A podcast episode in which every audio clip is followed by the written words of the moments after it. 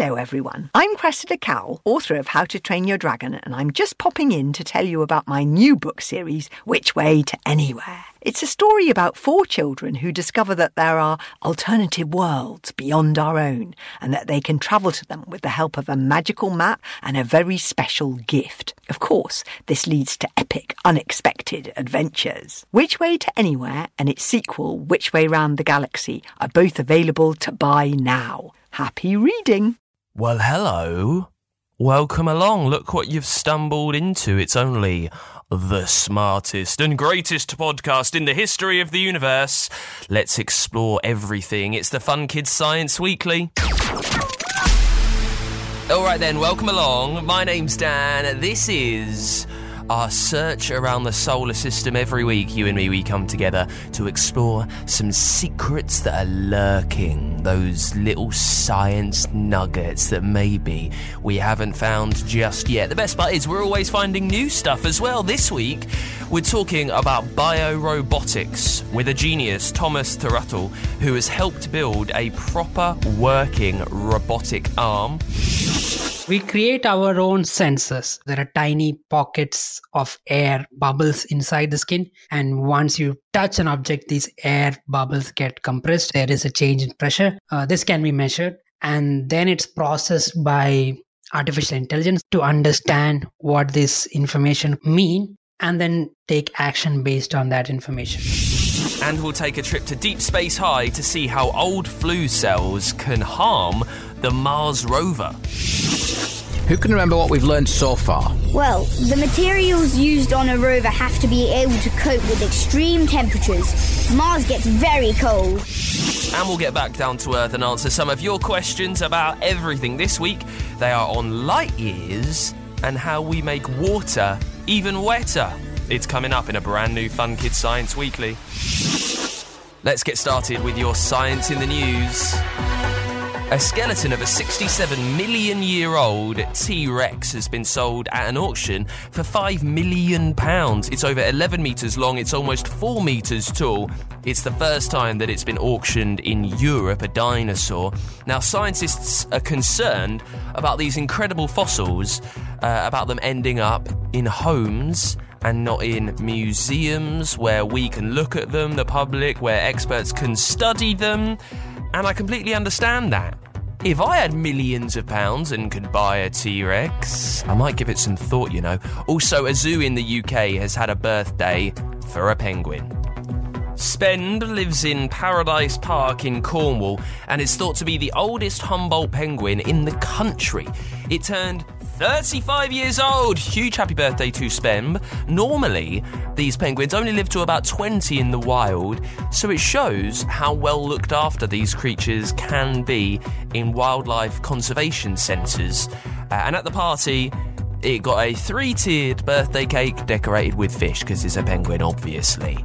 And finally, back to the ocean, a mermaid. hmm, A mermaid in Florida has been breaking records and collecting rubbish. Merle Liivand lives in America and she's known as Mermaid Merle.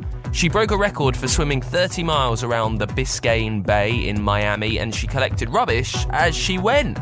Uh, amazing that we can have a mermaid living amongst us, and that mermaid not just dives into the ocean, but helps to clean things up and raise some fantastic awareness from some of the bad things us humans can do, like leaving rubbish all over the place, which ends up in the ocean. So fantastic work from Mermaid Merle. It's time to spin the wheel of the A to Z of engineering then. Uh, for the last few weeks, we've been looking at engineering, how things are made, why they're built, who came up with the ideas for them too. We've been going right the way through the alphabet from A to Z, from acoustics to zoos, I guess, with some xylophones in the middle.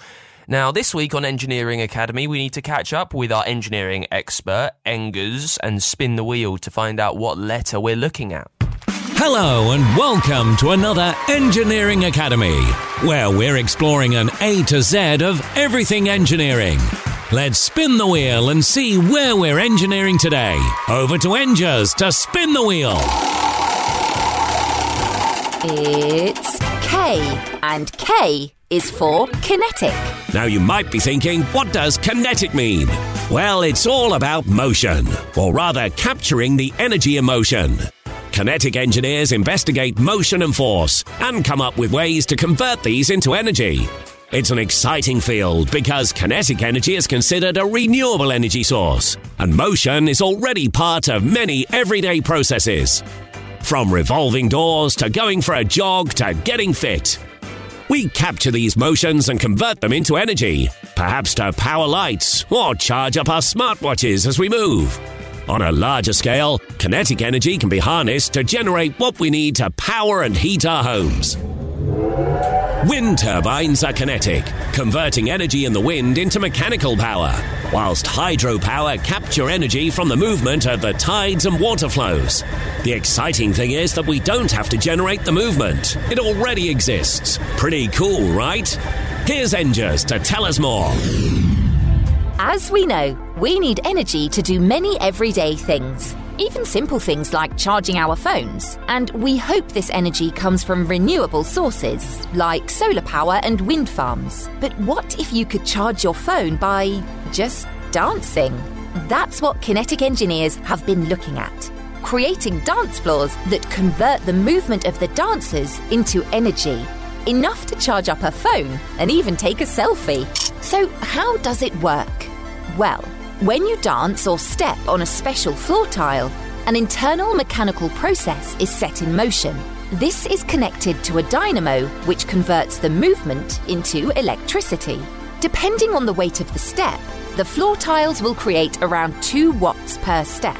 And if you were doing high impact dancing or jumping, this could go up to 35 watts. To give you an idea of what this means, 35 watts is enough to power a light bulb. The kinetic tiles are constructed from glass, steel, recycled plastic, and electronics, all of which can be easily separated and recycled at the end of the tile's life cycle. But the fun doesn't stop there. Games and challenges can be added to the floors, with the kinetic energy created by the players converted into electricity. Players can compete with each other in an energy battle. Perhaps they could generate energy to activate a photo booth, or visualize the amount of energy generated on the energy meter. The band Coldplay made use of kinetic flooring to help reduce their carbon emissions during their 2022 tour. Kinetic dance floor tiles were assembled in a circle for fans to dance whilst helping power the concert. But if they didn't want to dance, there were also 15 stationary bikes to cycle on to create energy. Thanks, Engers. When you think about the movement all around us, you can see that kinetic engineers have an almost limitless source of energy. And there's a limitless number of ways it can be used, and crucially, in a renewable way. And that's our take on the letter K. It's been crazy. If you would like to check out some other types of engineering, why not check out Kite or Knowledge Engineering? Engineer Academy.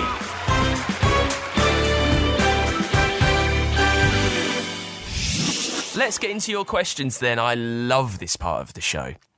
I get the chance to become a science detective, to look things up, to research everything from all around the world, different parts of science, all to answer the questions that you send over to me about anything sciencey that you're thinking. There are a few ways that you can get in touch.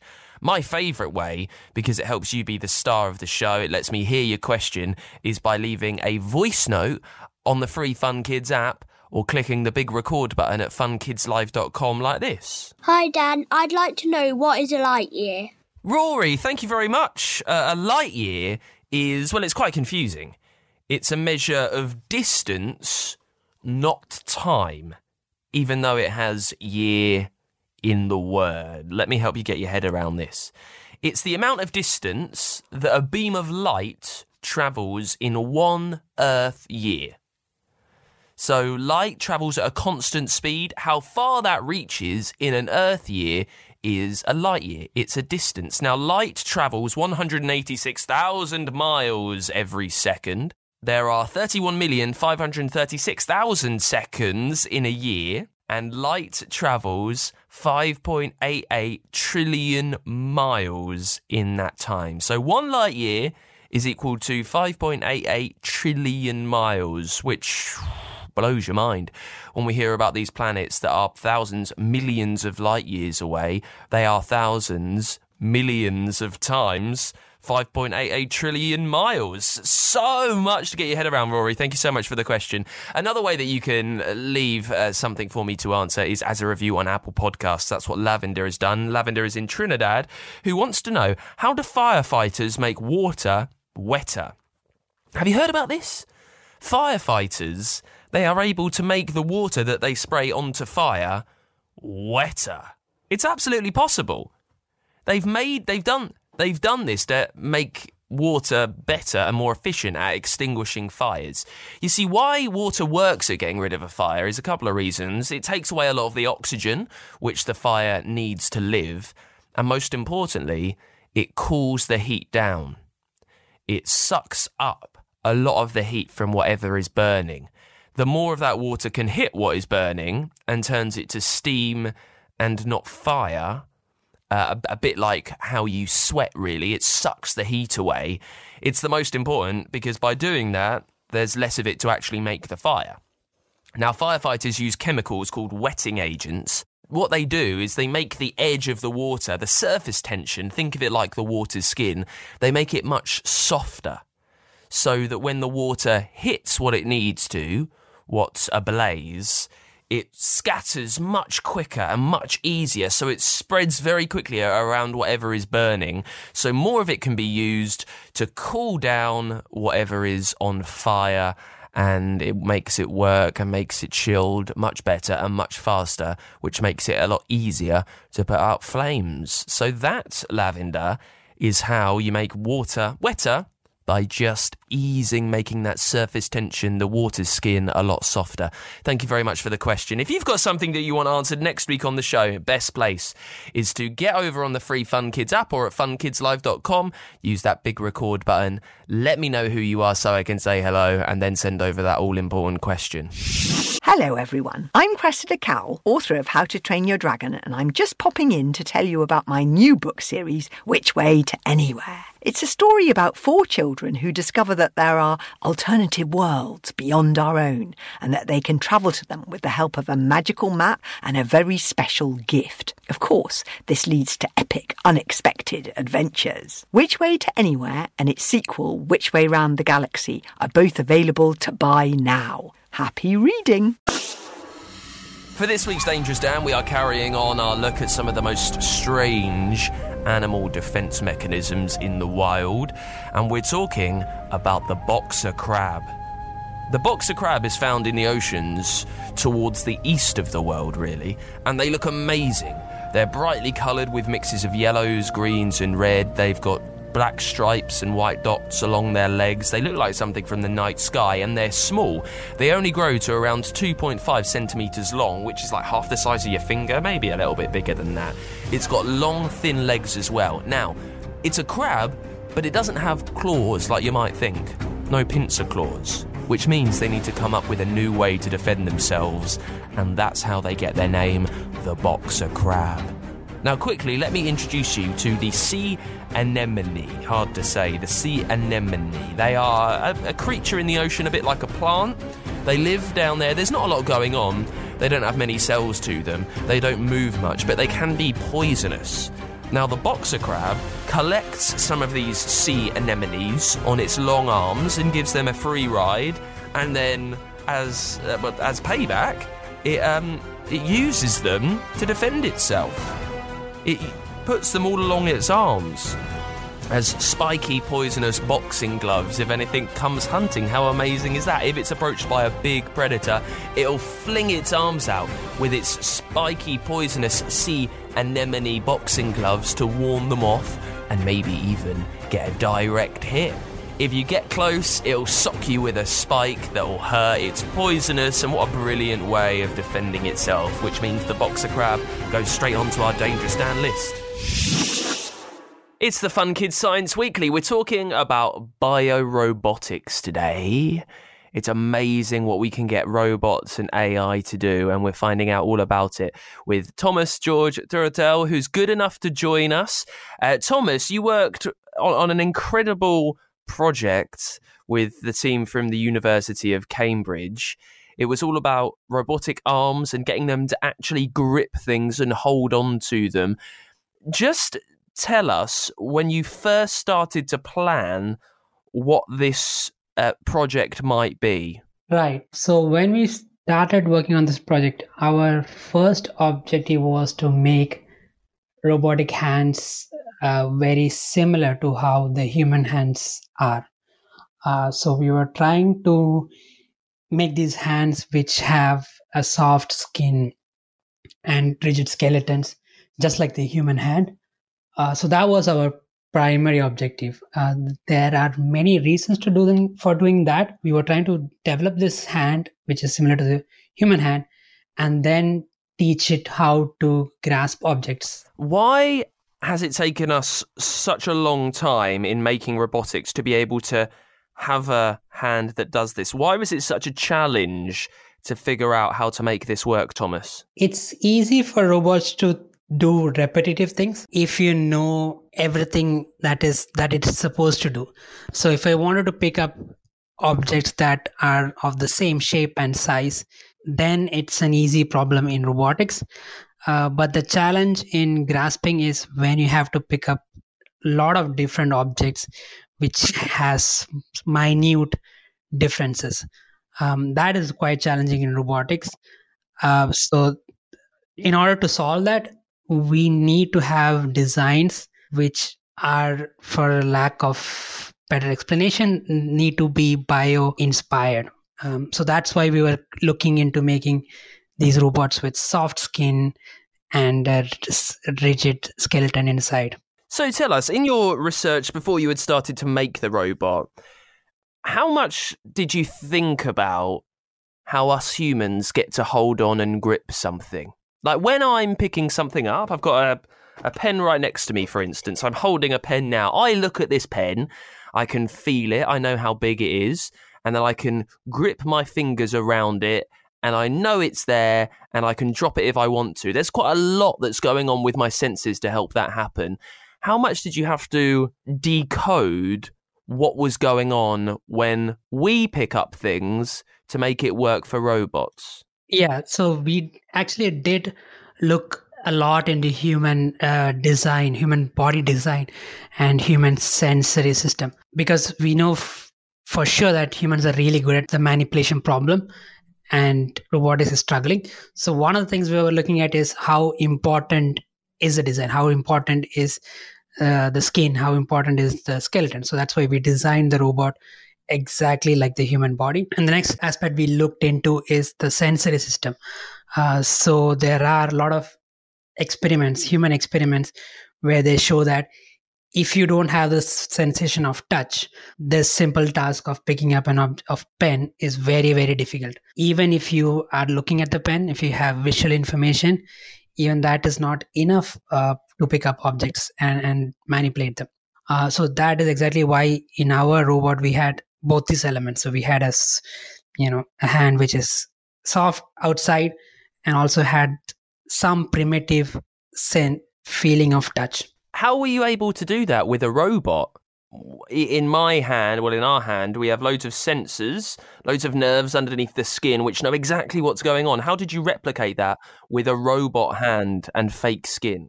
Yeah, we create our own sensors, which are not exactly like the human hands the the sensors that you have in the human hand but it it takes in the same sort of information so they actually work the pr- principle is very simple. So there are tiny pockets of air bubbles inside the skin. And once you touch an object these air bubbles get compressed and there is a change in pressure.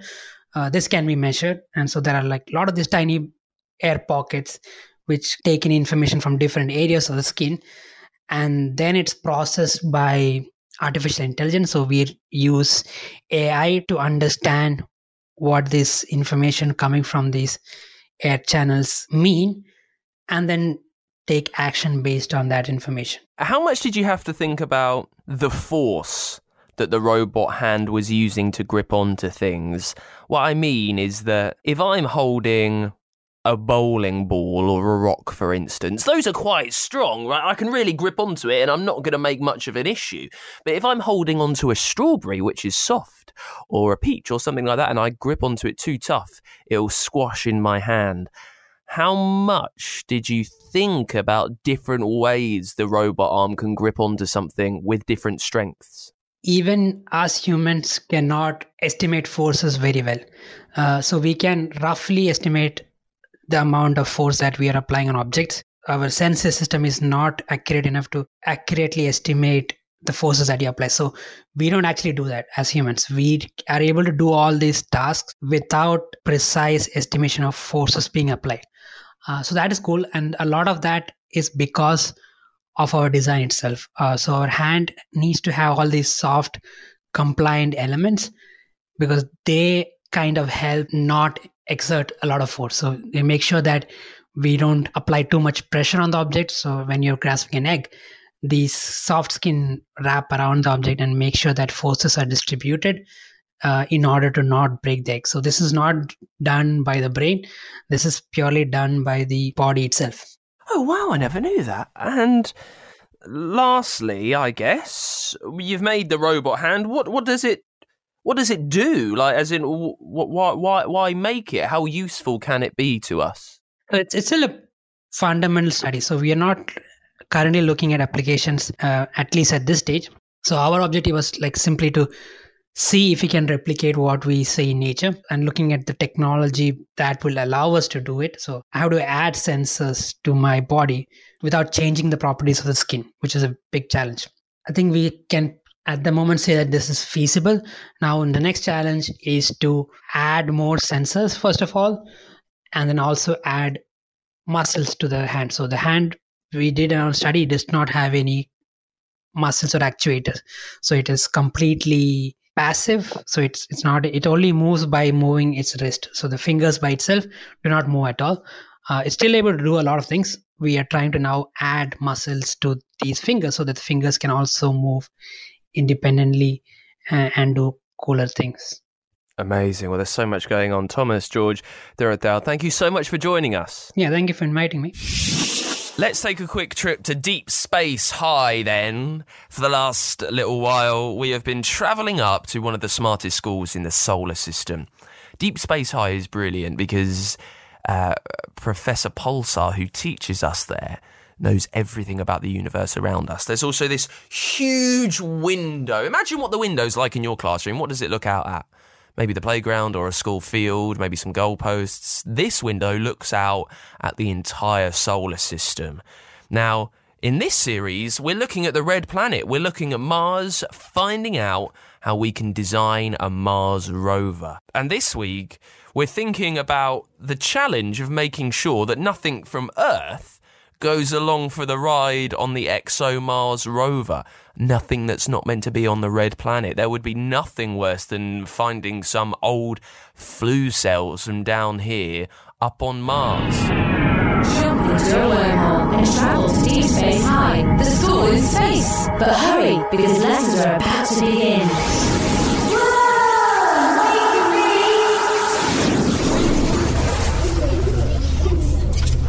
So, gang, we've been thinking about the challenges presented by the terrain and environment on Mars, and how it affects the design for robots that are being sent from Earth. Who can remember what we've learned so far? Well, the materials used on a rover have to be able to cope with extreme temperatures. Mars gets very cold. Brilliant. Anyone else? They also have to cope with dust storms which can smother solar arrays and get into the equipment.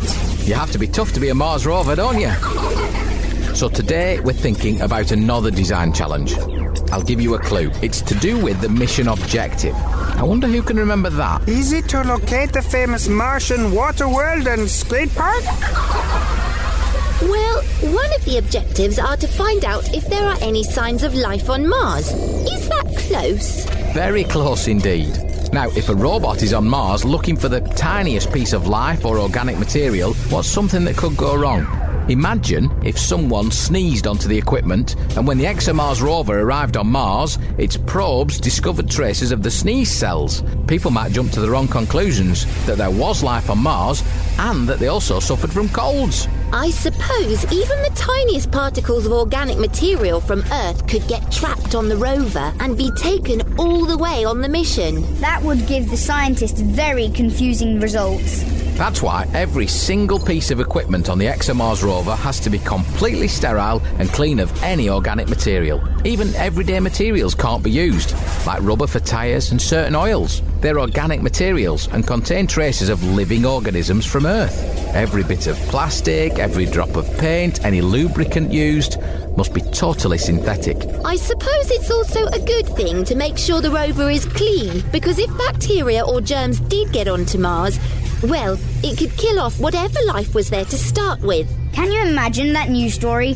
We're excited to announce that we've found life on Mars. But unfortunately, a snotty tissue from Earth got stuck on the ExoMars rover, and the common cold has killed off all the Martian life. It sounds funny, but it's absolutely true. We don't want to contaminate Mars with germs or organic materials that could cause harm. So let's see how they tackle those challenges in the lab. As you can see, the laboratory where the ExoMars rover is built is a very clean and sterile environment. Technicians have to wear a full bodysuit, face mask, and hairnets too. They're not allowed to touch the rover with bare hands. This is to prevent any human matter coming into contact with it. Before the rover can leave for Mars, technicians will have to sterilise it, so every component on it has to be either baked out, which is what it sounds like, basically put in an oven and baked for a very long time to kill off everything, or bombarded with hydrogen peroxide plasma, a hot bleach gas, which isn't very nice if you're a living organism. But if you heat up a circuit board or a delicate piece of machinery or blast it with chemicals, won't that damage it? You're right. It just shows how tough every last piece of the rover has to be, even before it's got to Mars. Well, no one said space exploration was easy. Certainly not if you're an ExoMars rover. Deep Space High, Destination Mars. With support from the UK Space Agency. Find out more at funkidslive.com slash space. And that's it for this week's episode of the Fun Kids Science Weekly. We will have another catch up with Professor Pulsar and Deep Space High at the same time next week. If you'd like to get ahead in that series, you can hear it and loads more brilliant stuff that we've made uh, on Google, Apple, Spotify, wherever you get your podcasts. There on the free Fun Kids app and at funkidslive.com too. On that website, it's one of the best ways that you can send over a question. If there is something you want to ask, we've got a big record button on the Science Weekly page. Click it and then let me know what your question is. And Fun Kids, we are a children's radio station from the UK. You can listen all around the country on your DAB digital radio and over at funkidslive.com. Hello, everyone. I'm Cressida Cowell, author of How to Train Your Dragon, and I'm just popping in to tell you about my new book series, Which Way to Anywhere. It's a story about four children who discover that there are alternative worlds beyond our own and that they can travel to them with the help of a magical map and a very special gift. Of course, this leads to epic, unexpected adventures. Which Way to Anywhere and its sequel, Which Way Round the Galaxy, are both available to buy now. Happy reading!